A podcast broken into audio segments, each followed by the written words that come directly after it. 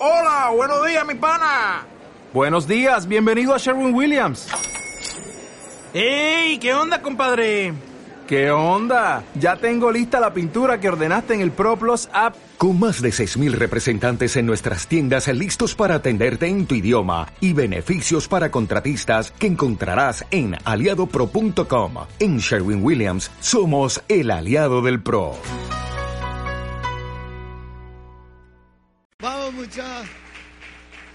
Vamos. Amén. Gracias. Eh, buenas noches, hermanos. Pues eh, qué alegre verlos otra vez por acá esta noche. Entonces, vamos a, a, seguir con el estudio. Creo que ya vamos a. Bueno, faltan unas 3, 4 porciones para que terminemos el libro de Deuteronomio. Esta semana vamos a estudiar lo, los capítulos, el capítulo 21, verso 10, al 25, verso 19. Eh, aquí hay mucho que, que ver y el, si hay que ponerle un tema, pues sería acuérdate de Amalek. Eh, yo creo que muchos de nosotros hemos leído, leemos en la Biblia, pues que dice los amalecitas, que el pueblo de Amalek. Hoy vamos a estudiar qué, quiénes eran ellos y qué, ahí sí que qué aplicación pues tiene para, para nuestra vida. Eh, vamos a empezar leyendo, ahora voy a empezar a leer el final. Vamos a leer Deuteronomio 25 del 17 al 19, que cabal son los últimos tres versos de esta porción, solo para que lo amarremos ahí bien todo con lo que, que hay esta semana. Eh, Deuteronomio 25, 17 dice así, acuérdate de lo que hizo Amalek contigo en el camino cuando salías de Egipto de cómo te salió al encuentro en el camino y te desbarató la retaguardia de todos los débiles que iban detrás de ti, cuando tú estabas cansado y trabajado y no tuvo ningún temor de Dios. Ahora el 19 dice, por tanto, cuando el Eterno tu Dios te dé descanso de todos tus enemigos alrededor, en la tierra que el Eterno tu Dios te da por heredad para que la poseas, dice, borrarás la memoria de Amalek de debajo del cielo, no lo olvides. Aquí está recordándonos algo que está en Éxodo 17. Si pueden leerlo pues en sus casas, Éxodo 17.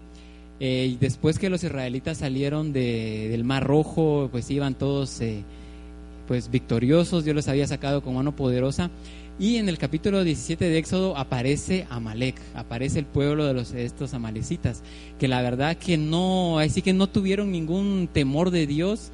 Eh, ellos, eh, la verdad que al ver pues tanta, al ver pues que Dios mismo sacó al pueblo de Israel, muchas eh, naciones o algo les temían porque decían el Dios de ellos es el Dios verdadero, pero los amalecitas no, ellos no les importó, ellos prácticamente vinieron a pelear contra Israel y ahí sí que pelearon con Dios prácticamente, y así como leímos que no tuvieron temor, o sea que no, no tenían temor de Dios, era ya un, un odio, por así decir, contra, contra los israelitas que ahí sí que los obligó a, los hizo pues pelear contra ellos, pero Dios los libró.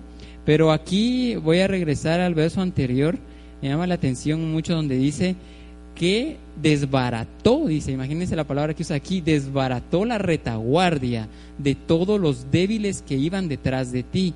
O sea, lo que hicieron ellos fueron que agarraron a los que iban hasta atrás.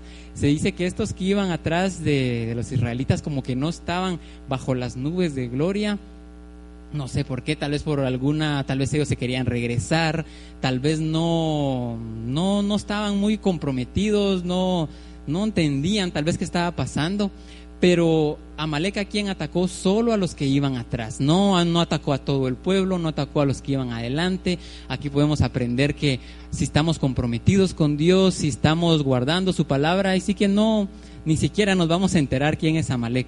Pero Amalek siempre busca así a los débiles, a como que los que no están muy seguros, los que no están muy comprometidos con Dios, aparece este enemigo Amalek. Ahora voy a continuar. después de estos versículos, ahora viene qué, qué tiene que ver Amalek con nosotros. Ya les dije más o menos la parte histórica, por así decirlo. Pero qué tiene que ver con nosotros. Una vez les hablé de Amalek, que también significa duda, significa que a veces tenemos dudas, duda de, si de veras eh, somos eh, si de veras pues somos salvos, a veces tenemos duda de así que todo el potencial que Dios nos ha dado. Pero estudiando esta semana, pues esto lo, lo aprendí de nuestro pastor, que también Amalek, por sus eh, palabras, las que usa en, el hebreo ahí, donde dice cuando se topó con este pueblo Amalek, eh, al cambiar ahí unas letras sale esta palabra, sale la impureza sexual.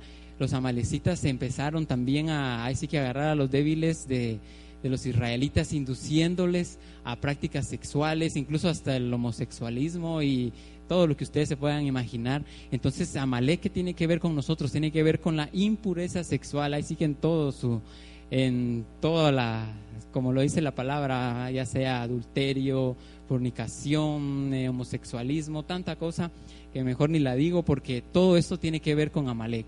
Eso es como, como ese espíritu, por así decirlo, se manifiesta en nuestros días. Otra de las cosas es la frialdad. La frialdad, eso lo hemos, bueno, creo que todos a veces hemos eh, atravesado momentos en que como que no, no estamos, eh, se nos enfría, por así decir, el amor por Dios, nos apartamos, que ya no queremos venir a la iglesia, que nos apartamos de sus mandamientos, y eso es lo que viene a hacer Amalek, a enfriarnos, a traer esa frialdad. Ahora voy a, leer algo que me gustó mucho, dice el juramento del Creador. ¿Qué, ¿Cuál fue este juramento del Creador? Y ahora vamos a regresar a Éxodo 17, donde decía que ahí nos empieza a contar la historia de estos amalecitas. Voy a leer estos tres versos. Dice, y el Eterno dijo a Moisés, escribe esto para memoria en un libro y di a Josué que raeré del todo la memoria de Amalek de debajo del cielo. El siguiente dice, y Moisés edificó un altar, llamó su nombre Adonai Nisi. Otras versiones dice Jehová Nisi. El 16 dice, y dijo, por cuanto la mano de Amalek se levantó contra el trono del Eterno, el Eterno tendrá guerra con Amalek de generación en generación. O sea, que es una guerra que todavía pues la estamos viviendo. Aquí me llamó mucho la atención que hay otra versión, la versión literal es de este verso 16, dice, cambia un poco las expresiones, dice diciendo, porque la mano del Señor está sobre su trono, o sea, la mano de Dios está sobre su trono, esto es en signo de juramento, en guerra con Amalek, de generación en generación. Esta es una traducción un poco más literal. Y aquí pues es un juramento que hizo Dios de que va a estar siempre en guerra de generación en generación. Y a lo largo de la Biblia, pues seguimos, siempre miramos ahí a los amalecitas. Un ejemplo es Primera de Samuel 15.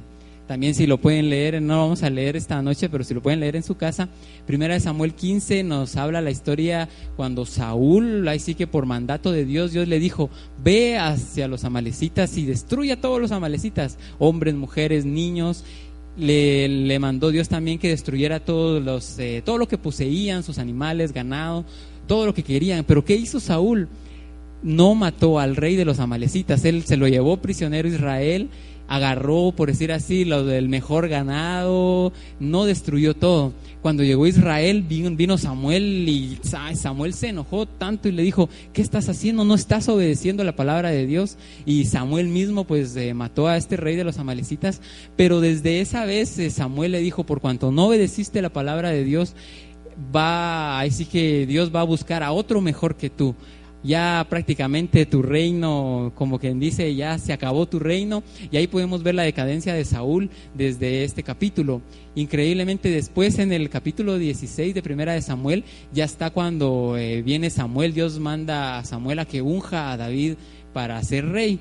Eh, no, no pasó así que al otro, en ese mismo día fue David rey, sino que bueno, pasaron un montón de acontecimientos, pero lo que nos enseña es que aquí en, en, Primera de Samuel 15 por Saúl, por no obedecer, por no seguir el mandato de Dios de destruir por completo a los amalecitas, prácticamente perdió su reinado, empezaron empezó por decir así a decaer mucho el reinado de Saúl sobre Israel. Entonces aquí también nos enseña que cuando Dios nos dice destruye esto, quita esto, tenemos que hacerlo completamente, porque a veces eh, por ser buenos decimos no, esto no lo voy a cambiar, voy a seguir haciendo tal cosa y al final esa pequeña cosa nos puede venir a destruir. Entonces también aprendemos aquí algo más. Entonces de generación en generación.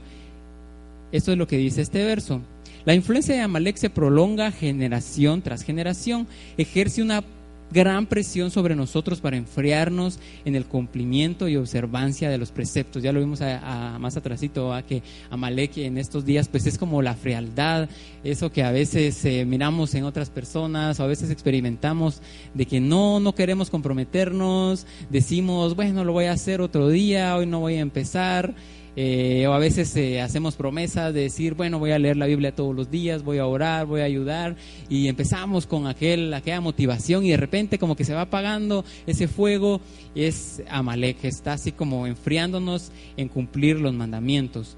Esta fuerza denominada Amalek se manifiesta actualmente en forma de cáscaras. Este es clipotes, la palabra hebrea para esto, las cuales impiden captar al Todopoderoso en todo su esplendor. O sea, es algo como que nos ciega, nos hace que no veamos la luz del Creador, nos hace que no, no veamos, a veces también nos vuelve un poco insensibles, miramos la necesidad de nuestros hermanos, de nuestros prójimos y ya como que no, no, nuestro corazón ya no está sensible a la necesidad que que bueno se nos presenta pues para ayudar porque para eso para eso pone Dios a los pobres a gente que necesita para que nosotros le ayudemos es una prueba para que nosotros les ayudemos entonces también esta fuerza Amalek se manifiesta en esta forma por eso el Altísimo juró que su trono y su nombre no estarán completos hasta que sea vencido Amalek.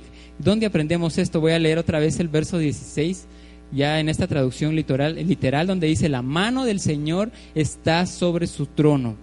Aquí vieran que en el, si vamos al original, bueno, en el español lo leemos igual, pero en el, en el original el nombre de Dios está ahí como aparece en la pantalla con estas cuatro letras, que muchos no, las, no dicen que no se pronuncia, otros la pronuncian Yahweh, otros Yahvé. En nuestras Biblias pues a veces aparece como Jehová, a veces solo lo traducen como el Señor, a veces Adonai pero estas son esas cuatro letras que es el nombre en su forma completa. Ahora si vamos a Éxodo 17, 16, el que acabamos de leer, no está completo el nombre de Dios, sino que aparece solo con las dos primeras letras. Y también la palabra trono, igual, se escribe así como, como lo ven ahí en la pantalla, su forma completa y en Éxodo 17 16 no aparece completo, aparecen solo dos letras también. En nuestras Biblias pues siempre leemos trono, pero si como les digo nos vamos al original, los escritos originales, está así como que no está completa. Entonces, ¿de qué, qué aprendemos ahí? Que como que el nombre de Dios, su trono, no está completo hasta que erradiquemos a Amalek de nuestras vidas, de, de nuestra familia, de la iglesia. Ese ya es nuestro trabajo, eso es por eso estamos aquí en la tierra, eso nos mandó Dios, somos sus soldados. Ahora voy a, hacer esta pregunta, dice, ¿cuándo vendrá Jesús el Mesías? Yo creo que todos aquí desean la venida de, de Jesús, al menos yo la deseo a saber que vamos a estar con Él y se va a acabar ahí sí que todo el sufrimiento, toda enfermedad, todo caos del mundo. Creo que todos anhelamos la venida del, del Señor, de nuestro Señor Jesús. Entonces, pero ¿cuándo va a venir? Aquí hay un Hechos 3, 20 y 21 dice, y Él envía a Jesucristo que os fue anunciado, a quien de cierto, a quien de cierto es necesario que el cielo reciba pero ¿hasta cuándo? Dice, hasta los tiempos de la restauración de todas las cosas, de que habló Dios por boca de sus santos profetas, que han sido desde tiempo antiguo. O sea, aquí Jesús va a venir hasta que, sí que hayamos restaurado lo que tenemos que restaurar. Y déjenme decirles que a veces nosotros podemos acortar tiempos, podemos acortar eh, decretos, por ejemplo, eh, cuando eh, se dio el decreto de que los, el pueblo de los hijos de los israelitas iban a estar eh, cautivos en Egipto, el decreto era que iban a estar 400 años, esto lo vemos desde Génesis, dice 400 años van a ser ellos esclavos, pero vieran que no estuvieron los 400 años, estuvieron esclavos 210 años, o sea que se redujeron 190 años. ¿Por qué? Pues por mérito de Abraham, de Isaac, de Jacob, por mérito de los mismos israelitas que clamaron a Dios, buscaron al Señor. Entonces nosotros podemos acortar tiempo. Nosotros, eh, bueno, nosotros no sabemos cuándo va a venir Jesús, siempre tenemos que estar listos, pero digamos que eh, Él ya sabe una fecha.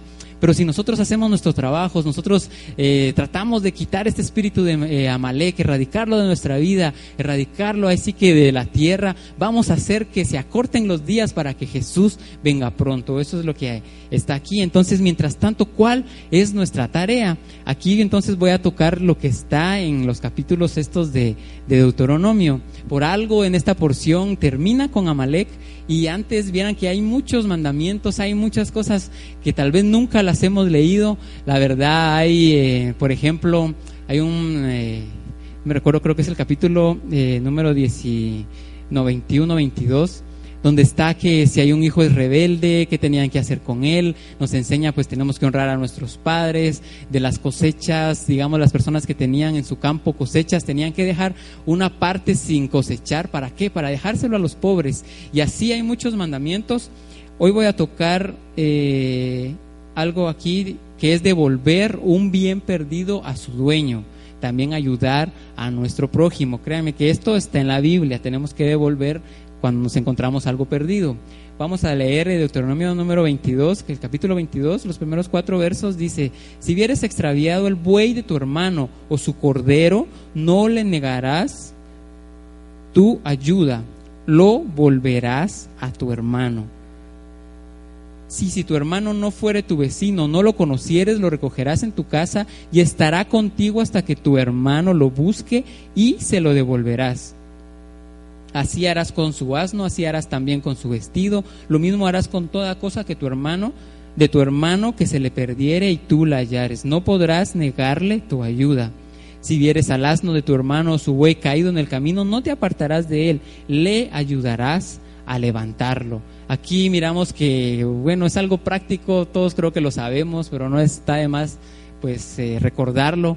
Siempre que encontremos algo perdido, devolvámoslo, no nos lo quedemos a nosotros, no digamos, bueno, tal vez Dios me iba a regalar esto, no, tiene un dueño y aunque no sepamos quién es, pues Dios lo va a mandar y se lo vamos a devolver. También ayudemos a nuestro hermano, incluso eh, unos comentarios a este verso, incluso si es nuestro enemigo, si es alguien que nos ha hecho mal o que no nos cae bien, por así decirlo, si miramos que necesite ayuda, hay que ayudarlo, no digamos, ah, le pasó esto porque es malo, por tal y tal cosa. No, nosotros no estamos aquí para juzgar, sino que estamos para ayudar. Aunque no querramos o algo, tenemos que ayudar, tenemos que ayudar a nuestros hermanos. ¿Qué más tenemos que hacer nosotros? Hay otro, aquí hay otro verso que donde dice diferentes tipos de animales no deben ser atados juntos al mismo yugo. Esto está en Deuteronomio 20:10. Dice, no ararás con buey y con asno juntamente. De aquí, créanme que saldría muchísimo que decir. ¿Por qué? Porque el buey pues es más fuerte, el asno es más, eh, más chiquito y obviamente pues uno sufriría a la par del otro en el mismo yugo trabajando. ¿Qué nos enseña esto? Nosotros tenemos que escoger bien nuestras amistades, escoger bien con quién nos juntamos y más se aplica también al matrimonio porque la verdad que cuando buscamos pareja, la verdad que es una persona que va a pasar con nosotros el resto de nuestra vida y aquí voy a leer, Pablo lo explica muy bien en 2 de Corintios 6:14, donde dice, no os unáis en yugo desigual con los incrédulos, porque qué compañerismo tiene la justicia con la injusticia y qué comunión la luz con las tinieblas. Yo creo que ya muchos hemos oído esto del yugo desigual, yo creo que aquí hay muchas, muchos jóvenes que todavía están solteros, entonces cuando busquen su pareja, cuando, cuando ya se piensen casar y todo, pongan atención a esto, que no sea yugo desigual. Tiene que ser alguien que ahí sí que tenga los mismos principios, que guarde la palabra, que porque si no, imagínense después al estar casados, no sé qué irá a pasar y más en la educación de los hijos, entonces tenemos que hacer hacer esto. ¿Y qué va a provocar todo esto que Amalek se vaya? Hay otra prohibición, dice la prohibición de pesos y medidas falsas. Esto está tres versos atrasito de lo que leímos de Amalek. En Deuteronomio 25, 13, si se recuerdan, ah, empezamos leyendo 25 del 17 al 19.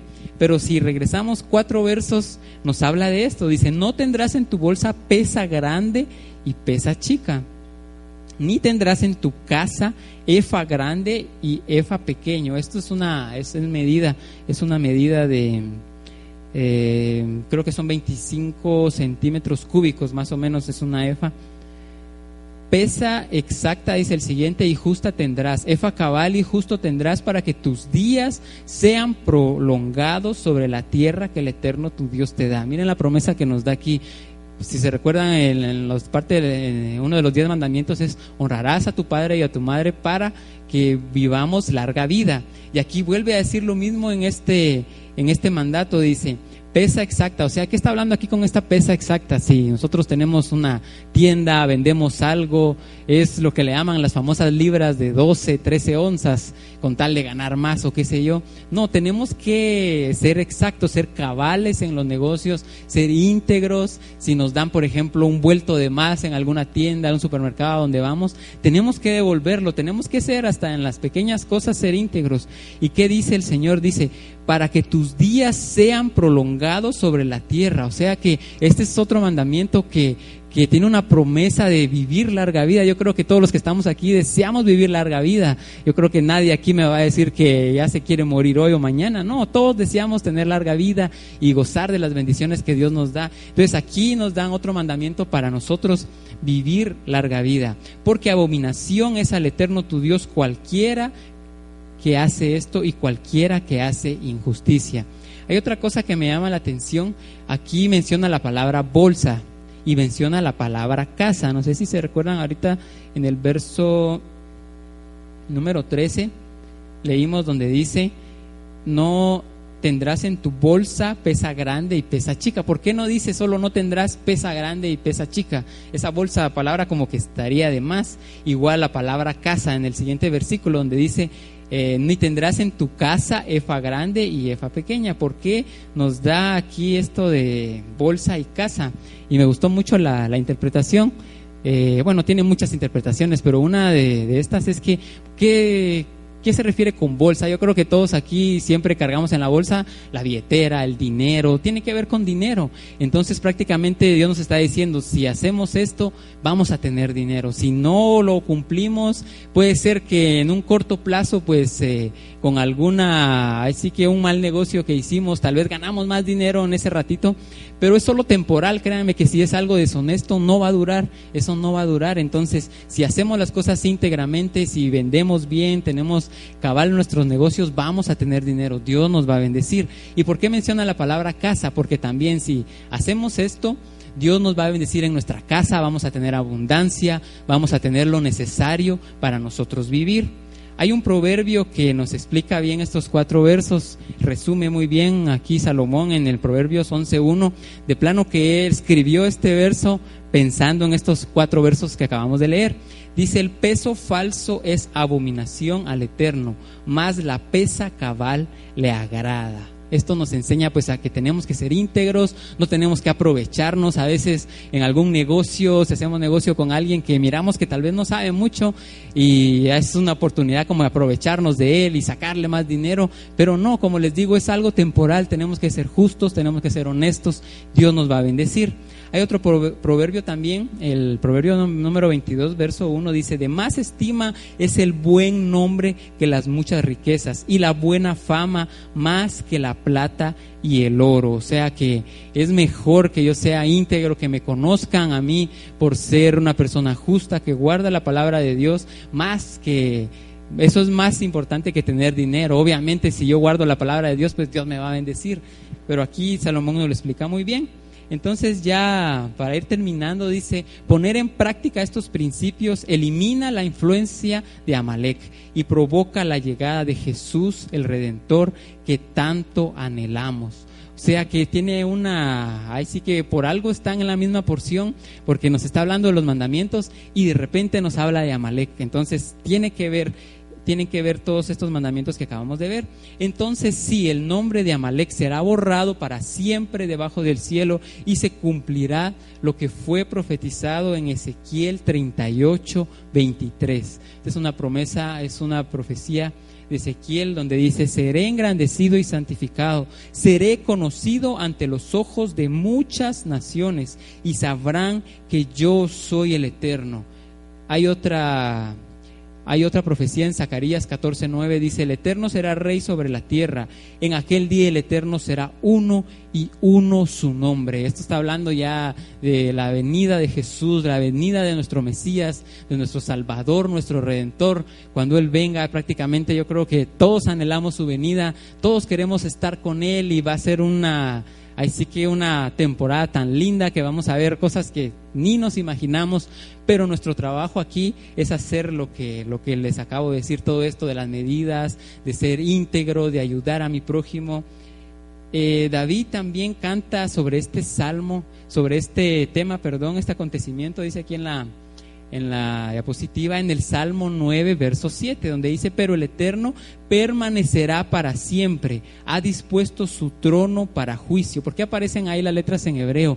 Porque aquí está completo el nombre del Eterno, el nombre de Dios, está completo su trono. Aquí David está ya resumiendo todo lo que hemos estado estudiando, ya que esté completado el nombre de Dios y su trono. ¿Cómo se va a completar su nombre? ¿Cómo se va a completar su trono? Cuando erradiquemos a Amalek de nuestras vidas. ¿Cómo se va a completar ese nombre? Cuando ayudamos al pobre, cuando ayudamos al necesitado y cuando somos cabales en nuestro negocio. Entonces yo quiero dejarles esto, que no nos olvidemos lo que como empezamos el mensaje, no nos olvidemos de Amalek, dice Dios, recuérdate siempre, recuerda lo que hizo, recuérdate. Amalek nos dice, no, esto... Ah, déjalo para después, creo que a muchos nos ha pasado, queremos hacer algo bueno, tenemos buenos planes, tenemos eh, Así que promesas que hacemos de guardar la palabra de Dios, de orar, de buscarlo más, de buscar, así que orar más, estar más, más en comunión con Dios. ¿Y qué es lo que nos dice Amalek? No, déjalo para otro día, déjalo para el otro año y lo vamos dejando y total que ya no lo hacemos. Entonces es un momento para erradicar a, Amalek, que empecemos a quitar ese espíritu de nuestra vida, ese espíritu de nuestra familia, de nuestra iglesia y ya a una manera también más, más global. Y no nos olvidemos siempre de lo que le pasó a Saúl, que no lo eliminó completamente y ahí fue donde empezó de empezó así que a declinar su reino. Entonces, cuando Dios nos dice, borra a Amalek, tenemos que borrarlo completamente, no dejar nada, nada, porque al final esa eso pequeño que dejamos, esa tal vez algo tan pequeño que lo miramos insignificante, al final puede venir a destruirnos a nuestra vida espiritual. Y yo creo que hay un pasaje también en, en Primera de Corintios que dice, mira que estés firme, mira pues si estás firme, mira que no caigas. O sea que tenemos que estar firmes así como, como leímos, pues que no, no tenemos que estar atrás, eh, como que no muy comprometidos, como le pasó a los israelitas. ¿A quién atacó a Malek? A los que iban hasta atrás, a los más débiles, a los que tal vez no estaban, no querían salir o querían regresar a Egipto. Entonces tenemos que estar nosotros con la convicción de que Jesús pues ya nos salvó, tenemos que guardar su palabra y andar en una vida espiritual, así que cada día creciendo, creciendo, elevándonos más. Y créanme que si nosotros estamos tan comprometidos, y estamos andando en sus caminos, en su palabra, yo creo que ni siquiera vamos a enterarnos, porque yo me imagino a los, a los israelitas que iban hasta adelante, que iban contentos, creo que tal vez ni cuenta se dieron de los amalecitas, porque solo atacaron a los que iban atrás. Entonces, esto es un mensaje para nosotros que no nos rezaguemos, no nos enfriemos, sino que busquemos más al Señor, busquemos más a Dios y no y para que Amalek no tenga ninguna parte en nuestra vida. Entonces, quiero rogarles esta noche que nos pongamos de pie. Aquí aquí termino la, enseñanza de esta noche y quiero terminar orando esta noche. Quiero que, que ahí sí que nos pongamos a analizar, tal vez muchas personas aquí o muchos de nosotros, tal vez no, tal vez miramos que hay situaciones, tal vez nos estamos enfriando espiritualmente y esto lo decía David hoy en la mañana, que, que tenía una palabra de muchas personas que como que se estaban peleando con Dios, como que estaban duras, no querían,